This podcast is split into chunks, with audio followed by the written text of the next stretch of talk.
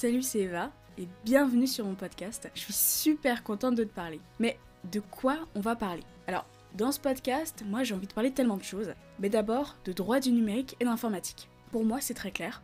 Le droit doit propulser notre société vers l'avenir.